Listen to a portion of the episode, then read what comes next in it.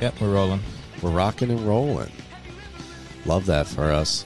Another classic news episode. Sean and Andy trying to do these what once, twice a month, maybe. As long as there's news. If there's no news, There's what are we going to talk about? Yeah, typically there's been a real lack of news over the last year or so, but I think we have some things we can glom onto today. Here's some hot news coming down the pipe. I got ratioed the other day, or they attempted to ratio me. Oh, the mob is after you. The, Twitter mob. I was. Uh, canceled. it was an attempted cancellation. I, I said. Uh, I said such woke things as pollution is good. EPA, ACAB includes the Environmental Now, why don't Protection Agency. say actually what you said? what did I actually say? Because people, you can't assume everyone read Twitter. No, of course. Drama. It's funny because Andy will read this thread, and uh, I when I started getting pushback from it, I texted Andy. I'm like, bro, I'm starting to get, I'm starting to get a lot of pushback here. What should I do? Should I delete it? Should I just like mute it or whatever? And and he's like, no, keep it up. People will quote tweet it, and they will hear the truth. I said, okay. But boy, my mentions were wrecked and ruined. I'm not even a fucking bomb thrower anymore on Twitter. I don't like blow people's spot up.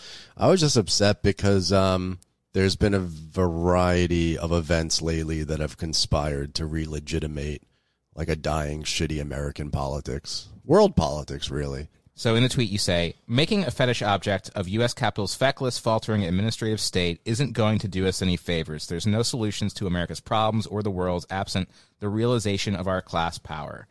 The American state and American society are not going backwards per se. They are becoming something new. A new terrain of exploitation and domination, accumulation and resistance. Rearguard attempts to save a system that is already failing on its own terms is a waste of time. See, Was so far so good there. So far so good. I didn't get a uh-huh. lot of pushback. All my good friends and mutuals out there were like, "Right on, dude. That sounds great. Yeah, woo." And then what did I say? Yeah, that, so that one has 25 retweets. Next tweet Was the EPA really going to save the planet? Do we really believe that? The state is riven by the same intra class capitalist rivalries that gave birth to it and necessitate it. Its beating heart is the same expanded accumulation that's wrecking the world in the first place. And that one has 354 quote tweets, 31 retweets. I don't think they ever got me on the ratio though. I think I still have more likes to retweets though. Well, the the Quote quote, tweet to tweet is where they got you, and it's mostly I haven't checked it in a bit, but it's mostly people saying like, "Oh, you don't like the EPA? Yeah. You want the rivers to be on fire, Right. and the air to be unbreathable." There was a lot of like uh, quote tweets that were just like the picture of Love Canal or like that famous burning uh, river in Erie. Was it Pennsylvania? That uh, you know from the 1970s. Like, is this what you want? You want to go back to acid rain? Why do you hate the environment? La la, stupid anarchists. Or but what you say is, was the EPA really going to save the planet? I And put save the planet in quote tweets too. And in, I- I- in I mean- quotes rather. I think there are some people, environmentalists, who, who still believe that if every country, you know, uh, uh, curbs their carbon emissions to a certain extent, that we can reduce the damage of climate change. And that is certainly true, but that is not what is happening, and that is not what is going to happen. And in a way, it's better we drop the facade of it so we can look Yeah. realistically at what we're facing, which is not capitalism, uh, you know, unilaterally deciding to slow down Right. for the, the greater good of humanity, but capitalism running full speed off the cliff. Exactly. Like with a t- with us tied to it essentially. Yeah, yeah, like I put um save the planet in scare quotes because of exactly what you're talking about. You know, I'm I'm kind of malmpilled on this. You listen to the, the episode on climate change uh, that Varn and I did in Fossil Capital, and he makes a very persuasive case. Mal, um, Andreas Malm in, uh, in Fossil Capital that there's um, that if you like if you look at the way that capital accumulation works and you look at the two three hundred year history of the use of fossil fuels along with accumulation the two are inextricable. And if you're going to have sort of like national based uh, administrative state plans in order to do say like carbon tax credits or you're going to have like a crash towards like green capitalism or whatever you're always going to run into um, the collective action prob- uh, problem, which is that various different capitals in various different states are constantly using sources of cheap energy, sources of cheap labor. Capital's always moving itself around, and and uh, capitalist countries are getting competitive advantage. you know, by using say coal, you know, over more expensive green technologies. So like built into capitalism, built into like you know, uh, MCM Prime is also fossil fuels at the same time. So yeah, like you said, the the EPA for all the great work it's done, and people were completely, um, you know, straw manning my argument. Uh, the EPA for all the good work it's done on the air and acid rain and uh, clean water and things of that sort, woefully insufficient to the task at hand. And um, yeah, and so I, I think that the, a lot of the responses to that were cope I think a lot of people, even on the you know the liberal left, understand that and recognize that to a certain extent, but they're trying hard to hold on to these sort of technocratic market-based solutions because they don't want to see private property relations upended. They don't want to see, God forbid, they see a new mode of production arise. Right? It's very much like a sort of middle-class politics that's trying to combat climate change by not affecting property relations or class power at all.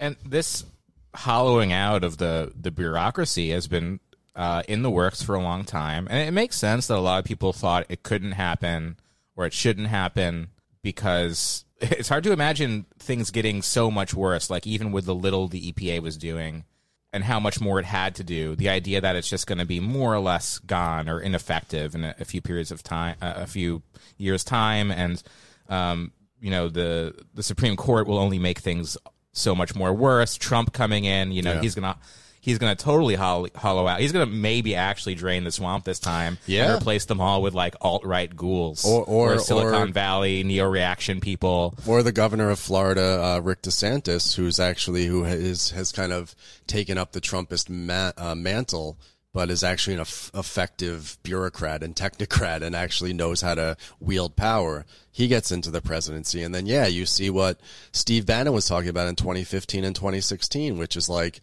what he called like a Leninist attack on the, on the administrative state, like right. seizing the state apparatus, you know, and, and yeah, at the time it, it was kind of hard to know exactly what he was talking about, but he, w- he was actually not being facetious. Mm-mm. He, he sees the potential of a conservative revolution in this country, and he was pushing for it just a little bit too early. Yeah. But it, it looks like they're pretty much there. He was he, he did it too early. He was like uh, a Svengali figure behind the scenes, a laughable person, right? Like I mean, the guy's a fucking crank. But you know, every every class has its crazy. He's like he represents a certain thrust in like this moribund, shitty capitalist uh, bourgeois democracy that we have right now that doesn't see any future in the continuation of this sort of administrative functions of the state that say led to like uh, accumulation from the 1930s to the 1970s. Sure as fuck doesn't want that and doesn't even want the sort of like technocratic neoliberal market protecting market making sort of um, capitalist accumulation that we've seen over the last 50 years these people see the only way in order for their main constituency, which we're going to talk about in this episode, uh, which is like not just small businesses, um, but also family businesses, small family patriarchal capital. Uh, which is kind of in the driver's seat of the Republican Party right now. The, for the for the full flourishing of this like class fraction, they truly want to destroy. They want to go back to the Lochner era. You know what the Lochner yeah. era is? In 1905, there was a famous uh, Supreme Court case, Lochner versus Connecticut, I think it was. And the case was over whether the state of Connecticut could mandate uh, maximum hours uh, and a minimum wage for their local bakers because bakers have been working 10 hour days for uh, 60 hours a week.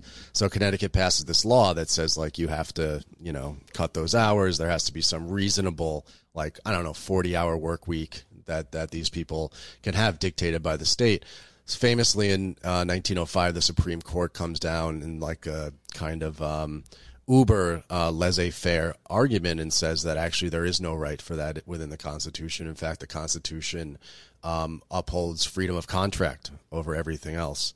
Um, and so the Lochner Court now, of course, this was overturned in the 1930s uh, under the New Deal and all the sort of back and forths between FDR and the Supreme Court at that time about whether a welfare state, you know, was feasible under the Constitution. It turns out, of course, those social democratic forces won. But up until recently, legal scholars have looked back at the Lochner case as like a uh, an absurd act, as like this, as like this moment of um, Supreme Court power that could never come back because it was so utterly absurd on its face that like the Supreme Court can overrule a state legislature on workers' rights.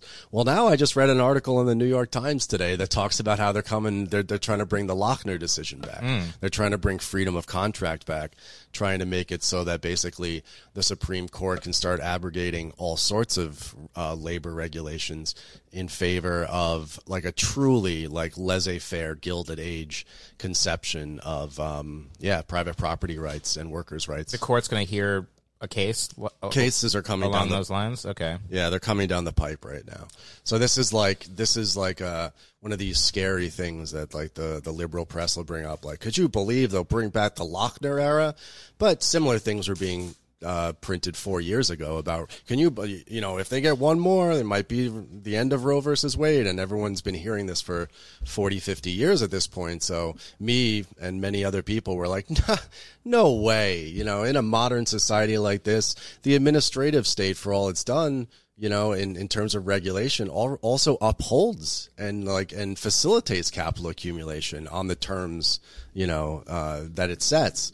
And so to blow that up seems like you're completely undercutting, say, like American dominance over the world with our powerful economy. You're just going to like go back to the eight, to the 19 to the 1890s. Seems crazy. Well, they just did it with Roe versus Wade. So like you said, it's like a concerted project in order to like kick out the underpinnings of what we've understood as what a capitalist state does in the 20th and 21st century.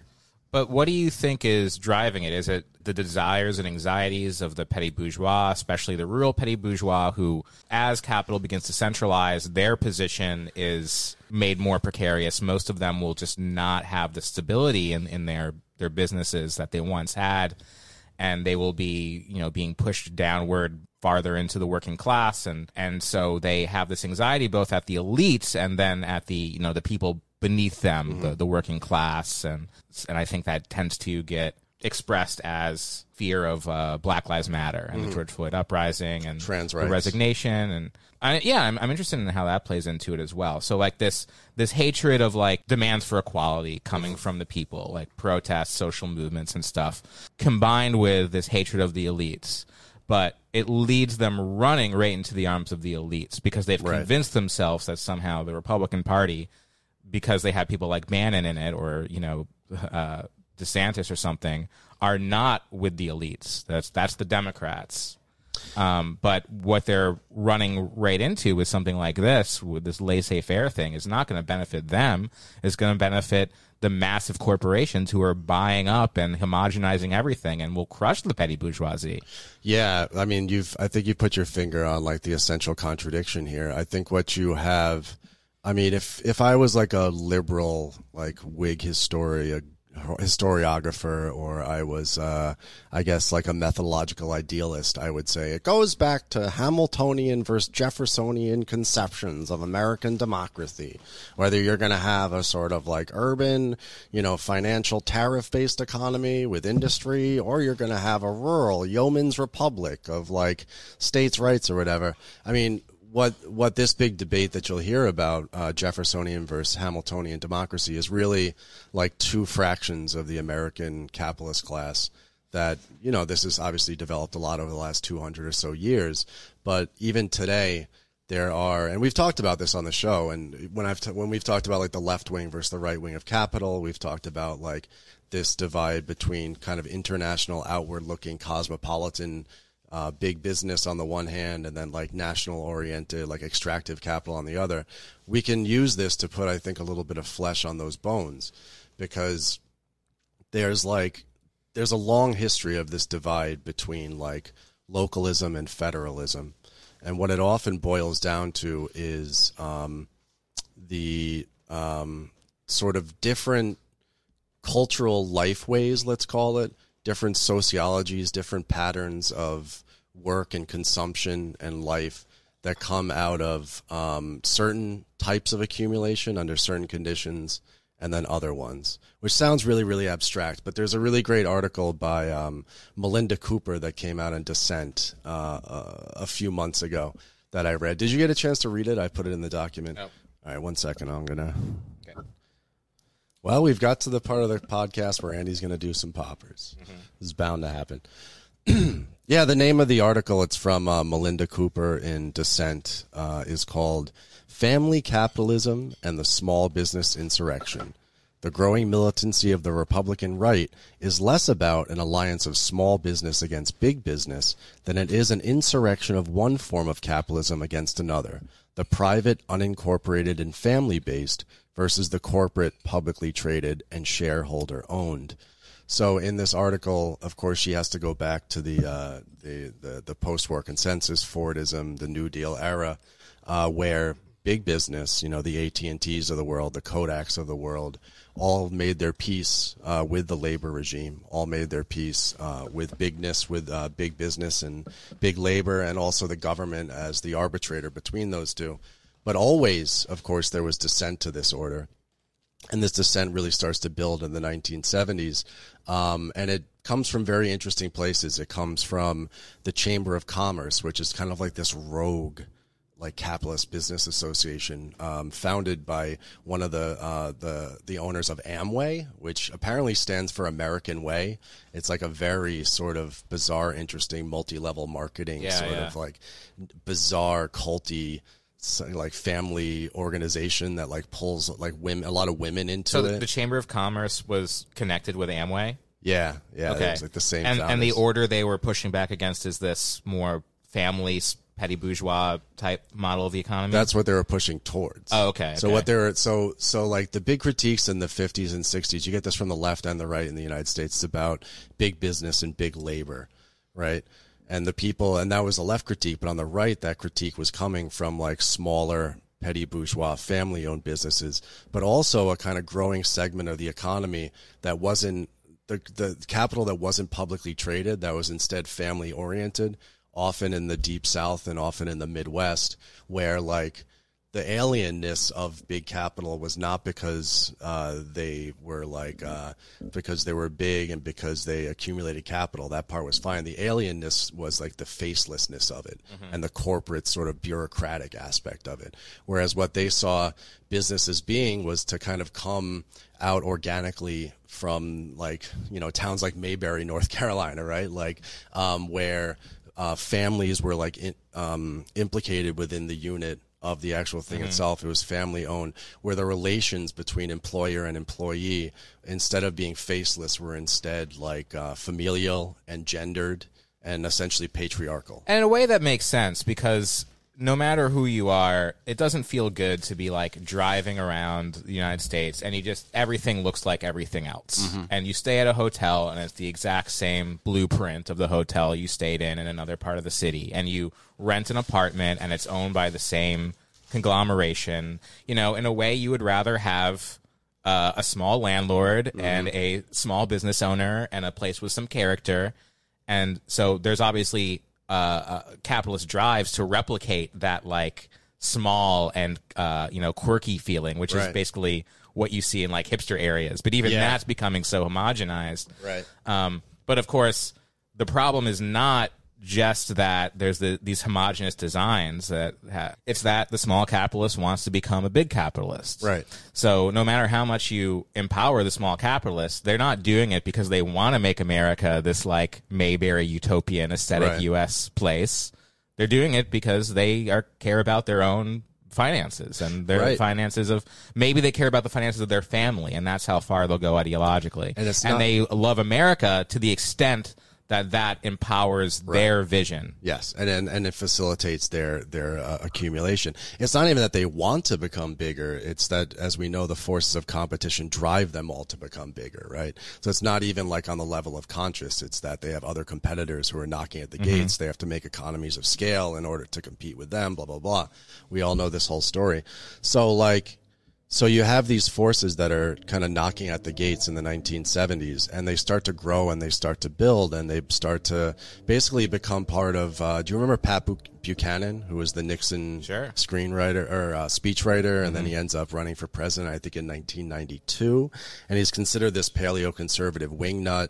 He's considered a white nationalist uh, in many cases, um, and he actually is because this this section of of of capital historically has had connections to white nationalism. It has had connections to like anti-immigrant. It has had connections to like Anita Bryant and anti-gay rights stuff all the way back to the 1970s. This is the argument that that she doesn't go as far as to make, but I think is important for our terms, which is that like this particular vision of what capitalism is supposed to look like is a patriarchal one is one where like the family business encompasses as as the family household did up until women had the rights to get to vote and also like get loans on their own terms or whatever this old english version of coverture right?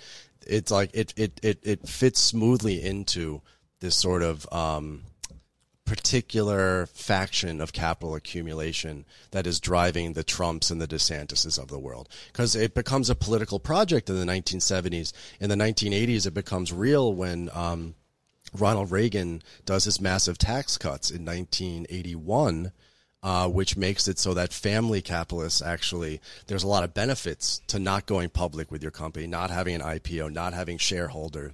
So uh, uh, families like the Koch brothers, like you know these names, the Koch brothers, the Mercer family, and the DeVosses right, become this kind of political spearhead as they get big, as they keep these sort of dynastic patriarchal corporations, they get bigger and bigger and more powerful. And using libertarianism, right, libertarianism as a cover for expanding their corporate interests. Exactly. So they can they can not only uh, say like, oh, it just so happens this is good for our company they could also say this is what America should be, and this is yeah. like the rational economic approach. This is like the the Jeffersonian approach, really. Like that's why it, it all it all is away from like big federalism and big government, because what it posits is uh, it posits a lot of things. But one of the things that it does is it posits a an alliance between producers, right, within this. So the sort of blue collar, which more and more starting in the 1980s ends up being like contractors and shit like that, like their own basically pass through corporations.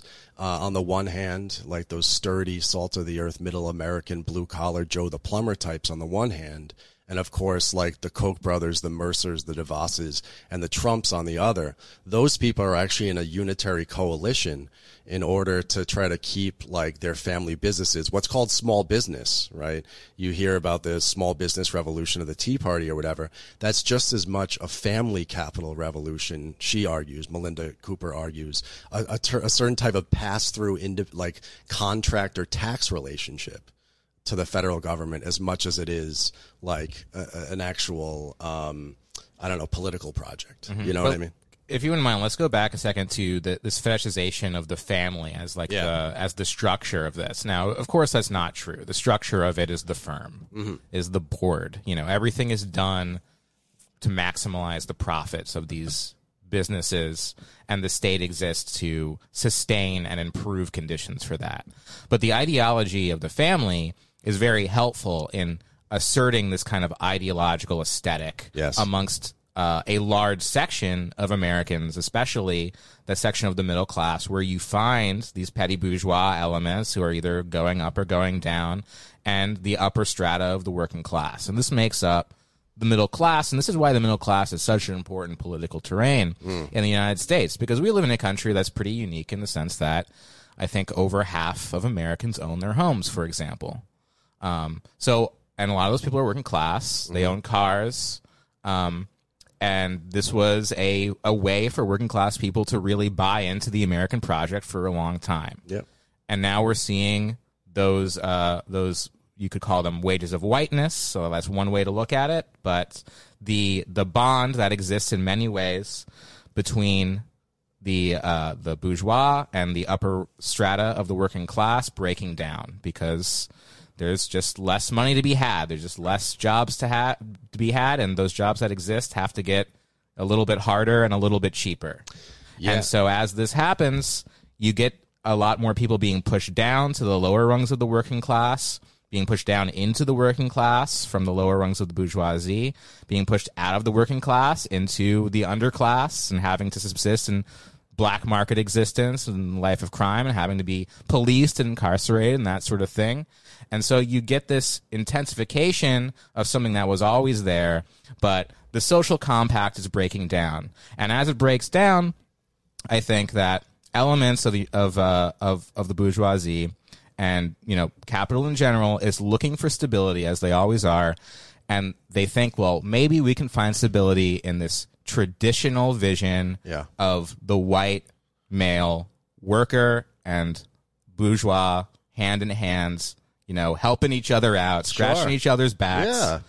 And so this is where the, this the, this like right wing social revolution, which now they they found their their dictatorship in the Supreme Court, Yeah. is coming from. Listen. Now- yeah, go ahead. All they had to do was they had to turn a Protestant court papist. You know, it, it- like there was Damn papist. this damn papist. I'm going to start calling it the Catholic Supreme Court. You know, all the trad caths are super hyped right now because they got six of their uh, their people there. so papist is a sl- you're telling me that papist is like the slur for Catholics? I'd say we yeah, papist is the slur. but that's not even a sl- that's not even wrong. It, Like, u- it's not. It, it used to be a slur because, like, the whole thing about, say, Al Smith running for governor in 1921 of the state of New York, or fucking John F. Kennedy running for president in 1960, was like the papists always take their cues from Rome. You know, we don't want Roman papists. Uh-huh. oh, so it's like a Yeah.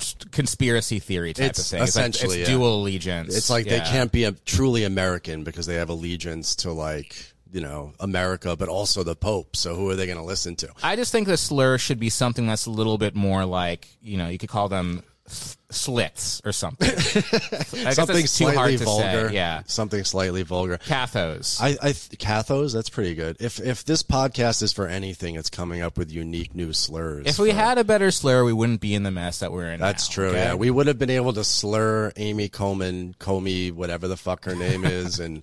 Uh, Eamon Coleman Ja- I almost said. Jared Alito. Jared Alito. And uh, Clarence Thomas is a Catholic too, I think. I think he's a Really? Catholic convert, yeah. I mean, don't quote me on that, but That's I'm pretty brutal. sure he's he's a radical dude. Do you know? Did you ever read Corey Robin on why Clarence? No, Thomas but that's is- really fascinating that a lot of his ideas come from this sort of black radicalism of the 60s. Yeah.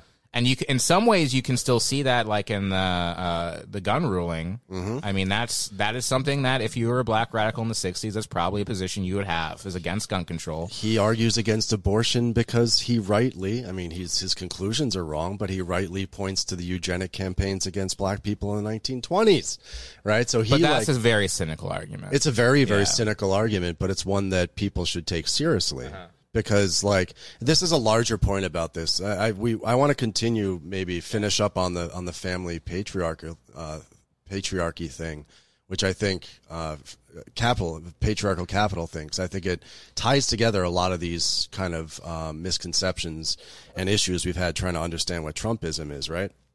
But the question is, why do we care? I mean, we care.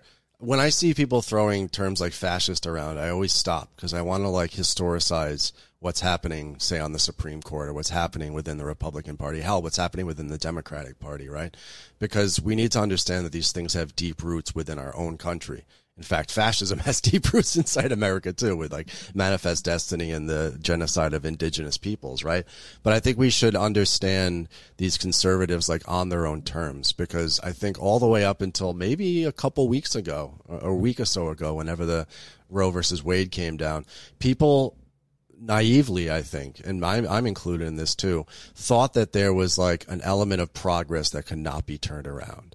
That there were some crazies out there, that there was the alt right out there, there was the Koch brothers and the Mercers and the Amy Coleman Coleman Bribens Right. or whatever the fuck, and they're just wing nuts. They want to bring us back in time.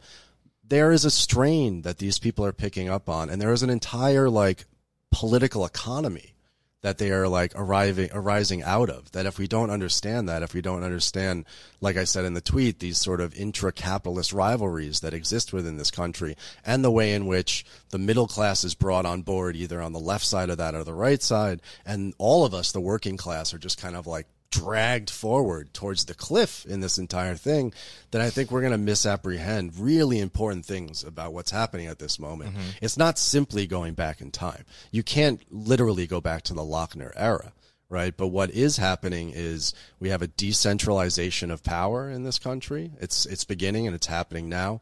Fundamental rights, as they're called in the legal profession, are starting to be taken away, to be brought up by, uh, to be picked up by either states or to be, in the case of abortion, potentially a federal law against all abortions and the banning of that uh, which isn't something that we've had before in this country. The terrain of struggle is changing, and it's on, it's Mm-hmm. up to all of us to try to understand who the enemy is, because the enemy isn't simply like the Proud Boys. Mm-hmm. They're a certain like expression of that, but what they are really It was nice to think that it was. It because, was. like you could get some friends together and learn to fight, and, you, you could, could- fight the Proud Boys. You could beat them. You could fight a Proud Boy one on one or five on five. Right. And you could uh, throw them off the streets and you could feel like victory was attained. Mm-hmm. And for one more day, we're keeping reaction, you know, out. But, But there was a little bit of a, an impulse for anti-fascists to, to look at the Proud Boys and say, these are Nazis, and they are part of this Nazi movement to try to have a Nazi takeover.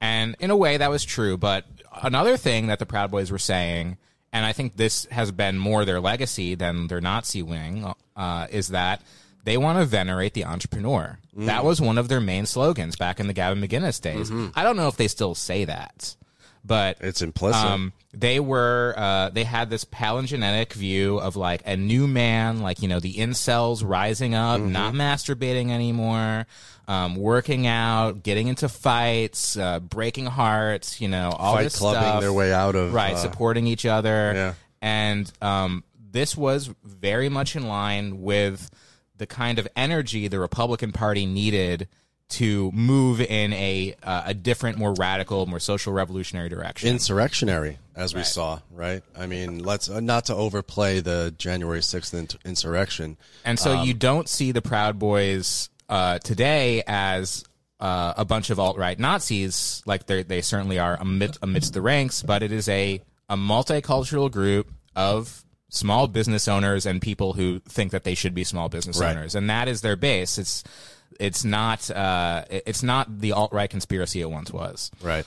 So, so Walmart. Here's a perfect example of this sort of family capital that Melinda's Cooper, Melinda Cooper is talking about in this article. Walmart. So, what's his name? Sam Walton, the founder in the 1950s. When he looked to the sort of labor relations that he intended to create in his big box stores, uh, he didn't look to McKinsey. He didn't look to Wall Street. He didn't look to J.C. Penney's. What he looked to was the remnant, this the kind of dying remnant of the political economy he saw around him in Arkansas, a place that had been largely left behind by a lot of the industrialization and development uh, up into the mid 20th century. And what he saw and what he based his labor relations on was the small family farm. So who did he hire? He hired primarily older women, women whose kids had, you know, grown up and left the house, uh, widowers, you know, and who did he put in charge of these? He put in charge of them, of course, men.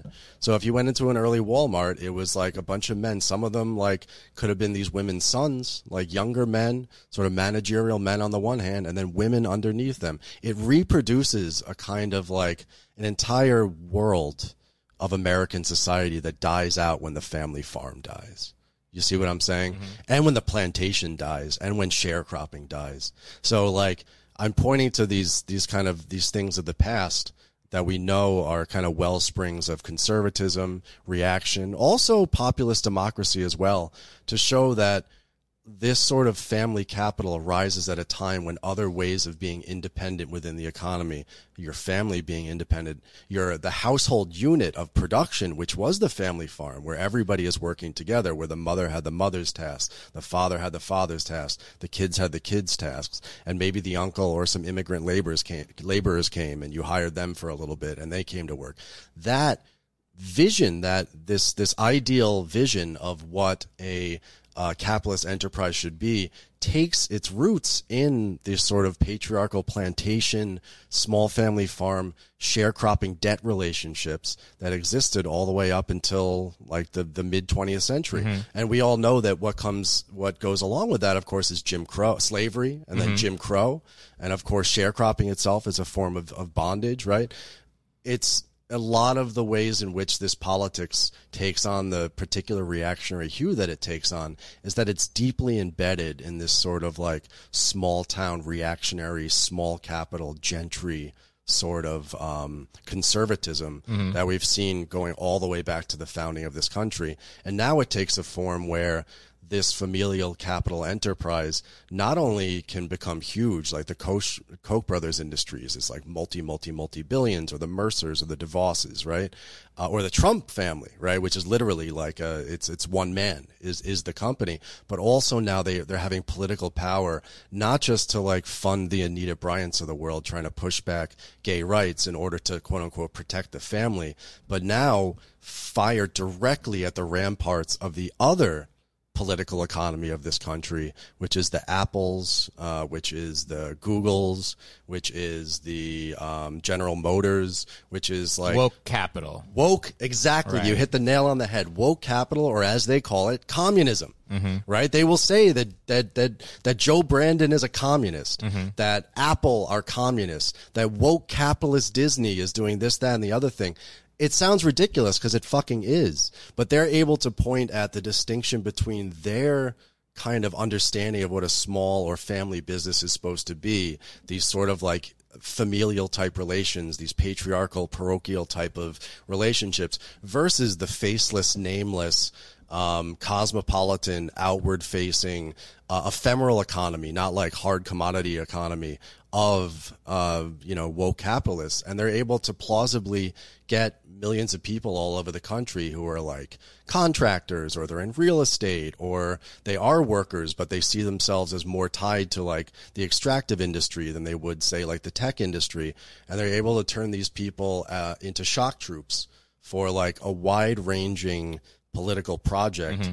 that is seeking to basically let loose the productive forces as they understand them that exist in every single human being in this country who all of us are aspiring little petty bourgeoisie all the independent contractor thing the fact that that has opened up so much as a way that so many people are employed in this country is to make those people contract is to make mm-hmm. those people their own little companies or to um, put women for example back in their place yes. and say you've exercised a little bit too much autonomy over your life the idea that women can free themselves from the economic domination of men and of patriarchy in general but it's become a part of this critique of neoliberalism this right. critique of woke capitalism the idea that by exercising the ability to choose when to have a child, these women are now able to uh, no longer serve men, like no right. longer be forced to uh, reproduce labor. And mm. so this was another, you know, part of the petty bourgeois anxiety that like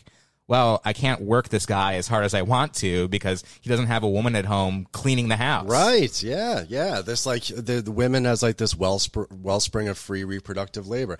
Like that's, it's fascinating. You know, the, the petty bourgeoisie, like the small business owner, uh, that them as a class, you know, put aside PMC discourse, but we're talking about the actual like small business owner with either zero or like three or four employees in the in the Great Depression in the 1930s, in a place like New York City, I'm reading uh, Kim Phillips-Fein's uh, Fear City. One of the ways that New York City becomes like a kind of metropolitan social democracy with all these subsidies towards the reproduction of the working class, whether that's like city hospitals or city education, city universities, uh, public transportation being super cheap or whatever, is because the petty bourgeois um, small business owners of New York City who were engaged in light manufacturing or retail trade saw a direct interest in having their workforce be reproduced by the state you know, by them being subsidized by the state because it made them cheaper. It took the burden mm-hmm. off of them in order to, you know, uh, like healthcare or whatever. That's taken care of by the city now. When you start to see this sort of sem- sem- social democratic coalition fall apart in New York City is when so many of those small business owners who are engaged in production right? Like in one particular place, begin to move off into the suburbs or begin to move down into the south where all of a sudden now it's not so as important that the state in this particular location does it because now you're stretched, your supply lines are stretched all over the place. And that's when you see business start to fall out of line with that entire order of like Fordist sort of Keynesianism. So like the petty bourgeoisie is super important. The petty bourgeoisie, of course, gets like pulled in different directions from the 1970s, 80s, and 90s or whatever. The Clintons talk about small business all the time. Obama talked about small businesses. The Democrats have their own way of sort of, uh, you know, um, uh, trying to build on that aspiration as well. But now it feels like, especially not in a place like New York as much, although partially, but it seems like many parts of the country that are kind of the new industrial, like the Sun Belt and stuff like that, the petty bourgeoisie has taken this sort of reactionary, producerist, nationalist turn that has expressed itself in Trump and America first. So like the petty bourgeoisie as a, a, a middling class in between the two has seemed to have put its lot in with big capital at this point. And then you, so here's a direct quote from the article, right? So you wonder where um, Trump's blue collar shock troops come in, right? The people who were at the Capitol on January 6th, how they come into this, because many of them are still workers, right? Um, here's a quote The blue collar producer, and this is within this imaginary of this politics, was reimagined as an aspirational small business owner rather than a wage worker. A slippage that helps explain the American right's strangely capacious understanding of the working class today. The Chamber of Commerce's ideal entrepreneurial form was not simply the small business, but the small family business, whose natural labor hierarchies and personalized property relations stood in contrast to the suspect to the suspect anonymity of the corporations. You'll hear somebody like Ben Shapiro talk this way. Mm-hmm.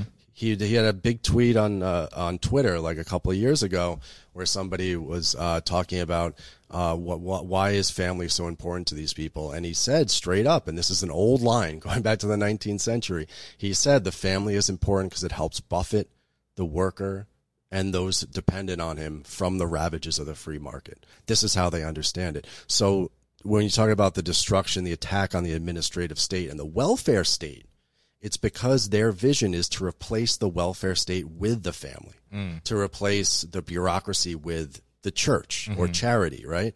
So it's not like it's not like their um, their critique and their solution comes from nowhere. It mm-hmm. comes directly from these sort of patriarchal uh, conceptions of property and and propriety, right? Because anyone that steps out, so trans rights activists, gay rights activists, Black Lives Matter, immigrant activists especially, because we were all set to pass an immigrant rights bill in this country under George W. Bush and Obama. Who was it that blew it up? It was these forces that we're talking about here, because they're the ones, not the big corporations like fucking IBM or whatever, who are exploiting, hyper exploiting immigrant workers and don't want them to have any rights so they can keep chewing them up chewing them up and spitting them out.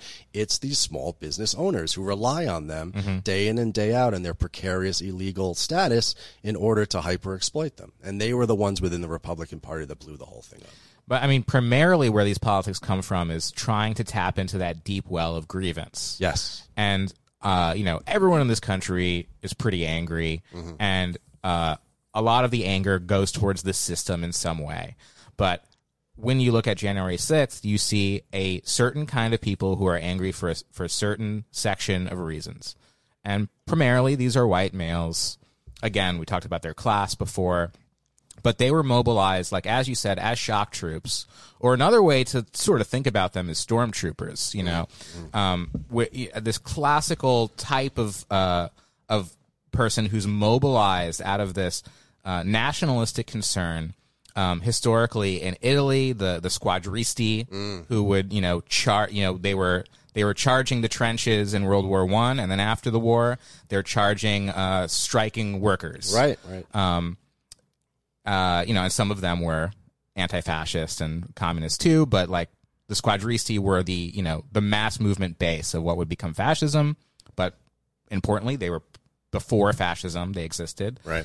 And you had the same thing in Germany with the uh, the stormtroopers. You know, the they they were the Lower middle class, white collar, Mm-hmm. or blue collar workers who had been lumpenized. One thing that's really terrifying about um, reading Reich's Mass Psychology of Fascism um, is uh, not all the, the psychological diagrams, which are very creepy and weird, but the first hundred pages, you really get this like excellent Marxist analysis of how fascism emerges from the lower middle class, especially the ideology and the neuroses around the family, around the patriarchal family breaking down.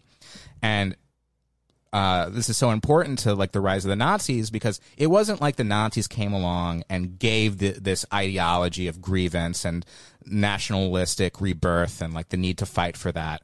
They saw it. They saw that there was hundreds and hundreds of like little nationalist organizations following World War One, people feeling like they had been stabbed in the back and betrayed and looking for someone to blame. And the Jews were not like the first uh, place to go for a lot of these people. A lot of them, it was finance. A lot of it, it was, you know, France or Russia or whatever. Um, but importantly, they understood that they could organize these veterans who were willing to fight into their shock troops, into their stormtroopers. And so I'm not sure that this has worked really that well in America. Mm. It's certainly being tried. There's like mm. this massive effort to aestheticize the idea of being a white man with a gun who's willing to fight for his country, is willing to give his life for 1776 and whatever. Mm. And J6 was the attempt to see how far it could go. Right. And it didn't work. And a lot of people in the state, including the Trumpists, were very shook by it. But a lot of them saw what happened and was like, you know what? This could work next time. And a lot of people who tried to pull it off saw who was against them and saw some people who kind of like, you know, maybe didn't jump in, but gave them a wink. And Clarence Thomas is one of these people. Oh yeah. Uh, apparently, when they were trying to take this case to the Supreme Court, there was some dis- there was some discussion on the court. Do we take this case over whether the voting machines are really run by the you know you know the Italian elite or whatever? Like was, they're really Hugo Chavez's ghost pulling the levers behind the scene. Um, and some people on the Supreme Court were like, "Yeah, we, we should maybe we should consider this," and it's reasonable to believe that that was Clarence Thomas. Yeah. Um, and I'm Whose sure wife was part of the of the sort of mm-hmm. legal behind the scenes attempted insurrection. Right. And there are people in the White House, there's people in the military, there's people in the corporate state, you know, nothing that we can really prove. You got to know that the people who are trying to pull this off, who are testing the waters, saw that they had some support. And more importantly, since then, people like Lindsey Graham, you know, Republicans who were immediately like horrified by it and had to apologize and had to say Trump's done, Yeah. have walked it all back. All back. Yeah. And- it's become the mainstream now of and and, and now and if they tried to pull it off again i think everybody would know what they're going to do and this is why we need dark brandon Dark Brandon. I don't think we're going to get dark brandon We need the rise of Dark Brandon. and, and so this is why I, I don't really like this discourse that like the J6 hearings are irrelevant and we should be talking about the gas prices and all that stuff. Like, yeah, in a way it's true because it, it's irrelevant because the Democrats are not going to do anything. Right, yeah. But they really should because Well- this was an attempt Yeah. to kill them, to crush them, Yeah. to take full power. And that attempt is still going on. They were able to, to round up and arrest a, uh, a few hundred of these stormtroopers, these like, you know, street toughs. But the people who plotted it and the people who are plotting it again are free. It's it's worse than that though, because it's not just the plotters. I mean, I've been reading. I read you read new terms all the time, like legal terms. I'm not a fucking legal guy. I hate the courts. I think the whole thing's fucking bullshit. I hate the Constitution. Fuck it, burn the whole thing to the ground. But you, you know, you read the papers these days, and you discover new terms like independent state legislative Right. uh, doctrine right? Which is basically something being pushed forward now that apparently the the the wingnut uh, papist Supreme Court is going to take up and take seriously, where all this talk about you know the electors about uh, what Giuliani was running around the country doing, trying to like basically like obviate the votes of the voters and just have the state legislatures like slatures make Trump president. There's there's cases coming through now that basically are going to make that real. And look, like this is what the Constitution says. it's the literally Constitution doesn't this say nothing can, about the popular Yeah, vote. yeah. it's a, all this norm loving fucking constitution constitution humping horseshit is like funny and tragic because what the liberal dead enders, what the dying vital center is doing is they're trying to defend a document that is very dubious when it comes to uh, actual democratic norms and democratic rights. And what they're going to end up do, doing, and it's hilarious to watch the, the J6 hearings happen at the same time as the Supreme Court comes down with this atrocious anti-majoritarian uh, overthrow of Roe versus Wade. With the Gen 6 trials, in a, in a real way, they've disarmed themselves because, like, what would stop this, this attack on women's reproductive rights would be, of course, liberals doing a Gen 6 on the fucking Supreme Court or at least mm-hmm. trying one. But you have, like, these geriatric fucking dead enders uh, in the Congress who are just like letting the judicial branch do this like 50 year project in order to like make this particular vision of like insane bourgeois democracy on steroids slash quasi fascism a reality. They're just kind of letting them fuck around behind the mm-hmm. scenes, try things out and play around or whatever. And meanwhile, we all sit here and we're waiting for Dark Brandon. We're right. waiting for Dark Brandon to come out of the eaves, like take Mark Meadows out behind the White House and just execute him. You know, I mean, yeah, I, I don't even have a horse uh, in this race except that I want Dark Brandon to rise. Yeah, they they should bring out those gallows as evidence. You know, yeah. Uh, People's Exhibit uh, G and. Uh, oh, you know, oh, you know, it turns out it works. Yeah. You know, maybe maybe we can get some use out of this. I'd love end. I'd love to see um, uh, uh, Joe Biden um, all of a sudden he like call my, uh, Mike Pence to the White House and have a big press conference on the on the Rose Garden and be like. Mike, I can't believe that the Jan 6 insurrectionaries were chanting, hang Mike, Mike Pence, and they were doing it right next to this gallows we see right now. And Mike Pence is like, "That's not appropriate, Mr. President. I don't know why you're making me stand next to these gallows." And then Dark Brandon arises, grabs Mike Pence, puts the noose around his neck, and just pulls down. And it, that, that's the kind of shit that, that that needs to happen if they want to protect their yeah, precious yeah. bourgeois democracy. But Dark Brandon is nowhere to be seen. I mean, we're joking, but like, look. the they the Republicans have made massive, massive power grabs over the last twenty two years, mm-hmm. and it got to the point where uh, a, a, a mob that was organized with the Republican Party and continues to organize with the Republican Party tried to stop the peaceful transfer of power. yeah, and so it is not stupid or silly that the Democrats are having mm. a hearing about this or no. a kangaroo court or whatever you want to call it. It is absolutely necessary that they do it. And more importantly, it's absolutely necessary that they say what's going on. Sure. They say that the Republicans have taken too much. They've taken the Supreme Court. They took the presidency in 2000. They're going to try to take it again. They're going to try to make us the permanent minority party in a country yeah. where we have more voters. And it ends now, and it ends with us arresting everyone who supported this yeah. for sedition. Right. And if they don't do that, they're just saying, you know what? It's okay that we're going to be the permanent minority party. Yeah. That's fine. Or, or they're saying, depending on how things go, go ahead and put the noose around our necks. So everything is at stake, and yeah. um, I think we all know which way it's going to go. Um, and so the question, of course, is it becomes, what do we do? Where's the people? You know, the all all the progress of '68 that uh, you know they're they're rolling back now. Um, this uh, revanchist counter revolution. It's really targeting feminism, civil rights, um, LGBTQ rights, all this stuff. Like they're they're not they're not trying to make the economy smaller and more rational and built built on the family. That's bullshit. And it's all in they are trying contradiction to, to the American empire. They're trying to make uh, they're trying to take that social movement and say you won back then, but you're not going to win today. And the the social forces don't exist to fight back. They don't.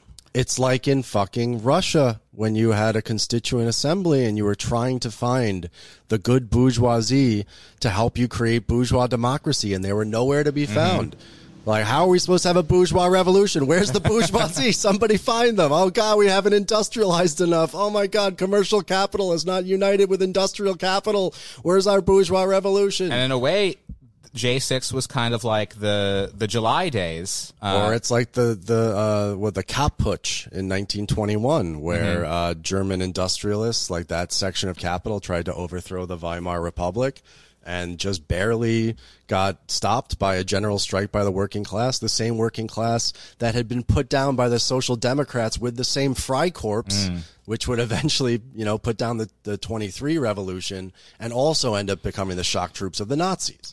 But, so it's like li- liberals and social democrats over and over and over again being unable to take the sort of steps even to defend the system on its own terms. Mm-hmm. And this is what we're seeing right now. We're not seeing a bourgeoisie, like a, a left side of the bourgeoisie, willing to take steps enough to even defend its own sort of like half of political economy within this country. And for a lot of people in this country, that's not news. It's not news that Obama or Biden or the Democrats are not going to help them out.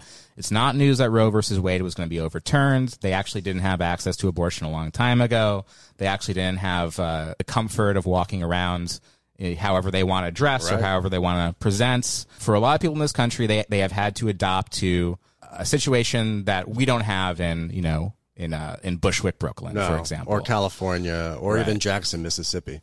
And so, uh, working class people have come up with their own methods of dealing with these problems. They have figured out how to have abortions in, in places where there's no clinics, mm-hmm. where it's not legal.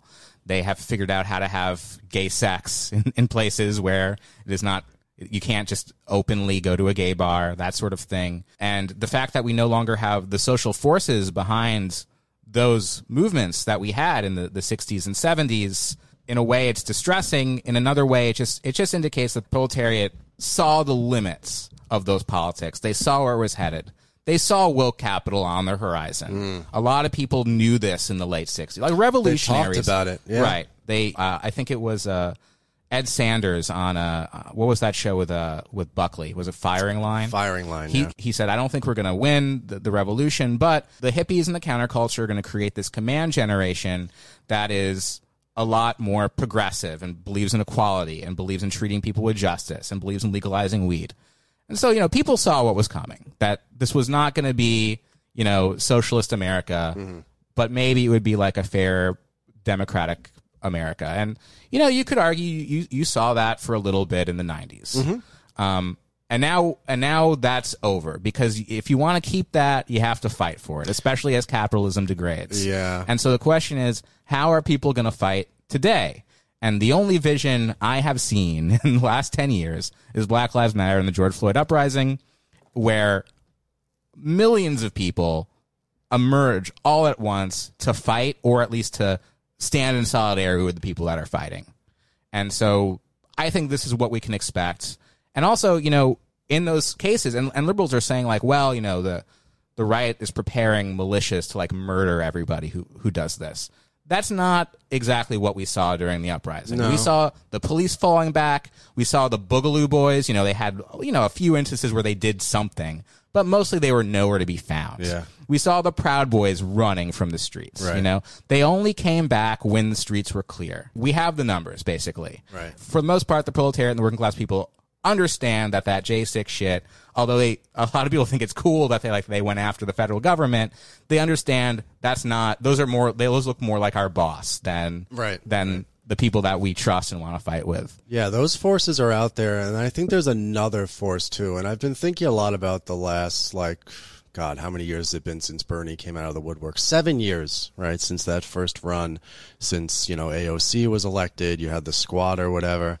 Um, and this is maybe a cynical take, but I, I think it's the reality is that in order for liberalism to defend itself um, with this sort of like geriatric old uh, ruling class fraction that exists right now in Congress and a capitalist class unwilling to take uh, the left wing of capital anyway, unwilling to take serious steps in order to even like ensure its own reprodu- reproduction under the law.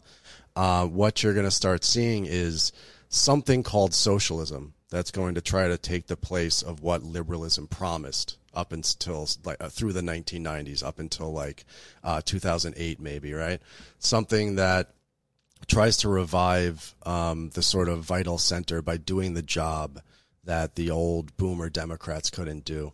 And it's going to call itself maybe socialism. It's going to call itself maybe democratic socialism.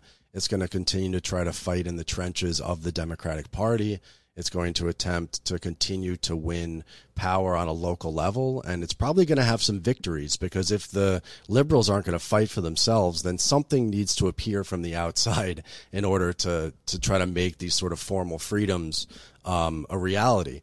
So I think that like a section of the sort of declining middle class, you know, white white collar cohort is going to become something called socialism that ends up going in this sort of electoral direction to try to keep alive a sort of a dream, you know, that you saw going back to the 1960s and the 1970s. But I think we have evidence now, you know, all, seven years later or so, that the working class isn't really interested much in that either. Mm-hmm. That that that politics does appeal to millions upon millions of people, and then in fact, it's not that uh, working class people, proletarians, aren't interested in it per se. If you pull these ideas like universal health care or like um, you know, equal rights amendment, you know, abortion rights, they're all up there in like 60s, 70s, you know, 80s in some instances. It's just that for for very real world historical reasons, there is there's no trust whatsoever that this particular political system can actually follow through with those things. For yeah, because the, people have a memory. They have a memory have of all the promises yeah. of everything that the Democrats have always and they told just them saw, to do. They just voted for the Democrats for 50 years to mm-hmm. protect Roe versus Wade, and look what right, they just right. got. And they won't even lift a fucking finger to do anything. I mean, that's that's a really important, I think, turning point uh, of delegitimization of the electoral system in general. Because for years, you know if an anarchist was being annoying and being like, "Oh, you're going to vote? Why are you going to vote?" Someone could say, and they would be right. They would say, "Well, I'm sorry, but I believe in a woman's right to choose, and if we don't vote for Democrats, then we are going to lose that right." And you can say whatever you want about the Democrats, but I'm going to be a single issue voter on this issue because I care about who's on the Supreme Court. And you can't make that argument anymore. You can't do it. They're going to try to have you make that argument. They're going to say like, "Well, if we don't get Brandon in for another four years, then it's going to be seven to two. Right. And yeah. how would you like that? How would you like that? Um, yeah. and so they're going to try to make that argument, but it's, it's a much, it was, it's an argument that made a lot more sense before Merrick Garland not being put on the court. For sure. That's going to make millions of people just not able to defend democracy anymore. Yeah, yeah, and then it's not realistic anymore. It's not realistic. I mean, it was it was realistic to do a kind of regard rear guard defense of these sort of fundamental rights. Now, yeah, I mean, it's not. Let's not make this out like this is a happy time. Of course, this is a fucking tragic time that we live in. Things are happening really fast. Fuck, we haven't even talked about the war that's now in like its fourth month or whatever over there and the supply chain breakdown, inflation, whatever. Right. All these kind of chickens are coming home to roost right now. And a lot of the sort of conceptions that people have about what's possible and what's coming down the pipe are changing really fucking fast. I think it's especially jarring um, for people who sort of like just took for granted these particular things and were true defenders of the system. Now to see in like such an anti-majoritarian fa- uh, fashion these things happening. Um, so what do we do at this point? I mean, you're right. Like the the social force uh, that was um, the Black Lives Matter protests. I mean that that was a, a, a mass movement, right, for a while. Also open to being uh, co-opted by woke capital.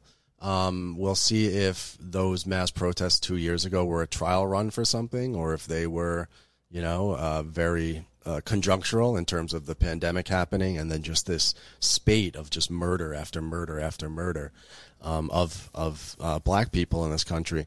I think I don't know. This goes back to maybe we'll talk about in the bonus the Sublation magazine event. maybe we should do that because I thought that uh, that that event on free speech uh, that I was invited to talk to uh, and uh, Norman Finkelstein was at and Chris Cutrone and whatever was really interesting. But I would say, and this is by way of actual invitation, because people might have heard a few weeks ago I was talking about getting a new project off the ground. Um, started moving in that direction. I beseech you, friends, listeners, whether you're patrons or not, uh, July 10th at 3 p.m., going to have a meeting. You know, you're not a good Marxist unless you're prepared to go to a meeting at 3 o'clock on a Sunday. But um, I I want to, to get a bunch of people together and kind of bounce some of the ideas that I have around because when we talk about the working class in the abstract, you know, we can read all the volumes of Capital, the Grundrisse, or you read labor history or whatever. Um, we need to put some sort of like concrete um, muscle on that skeleton of how we understand it. So I want to talk with people about what I see as the limitations of um, uh, organized working class power in this country and unionisms, uh, unionisms, unionism. Uh, also talk about what could actually be done at this moment in order to bring people who have thus far been sort of alienated from the left in general. Um, and I'm specifically thinking about rank and file within unions. I'm thinking of workers in transport, uh, workers in logistics, workers in industry, uh, longshore workers, uh, construction, and things of that sort. Trying to think about ways in which we can make working class militancy in this country organized in a thing again um, outside of the sort of structures uh, of American uh, politics and the economy as they exist right now. So I want to get everybody together because I have some proposals for that. So I'll put out another little thing, like a short little audio thing on Friday of next week, inviting you uh, to come to this little. Um, What- what- is, is this going to be like a stream or are you gonna on Discord. Oh, okay. On Discord. Oh, great. Yeah, that's a good idea. Yeah, we'll figure it out. Um, I'll, I, I will. I'll do like a little like um, short audio post that invites people. You don't have to be a patron. I don't want to. You don't have to be a Mets fan, You don't have to be a Mets fan, but if you do want to come to the ball game with us, but you uh, can't be a week- Yankees fan. Yeah, that's impossible. You can't do it.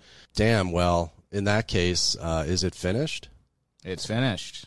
Stay tuned for the bonus. Yeah. where we talk about uh, seeing Norman Finkelstein at the beach. Yes. And to listen to that and to be on our Discord, go to patreon.com slash the antifada. Oh, and I also want to say that I do have postcards left.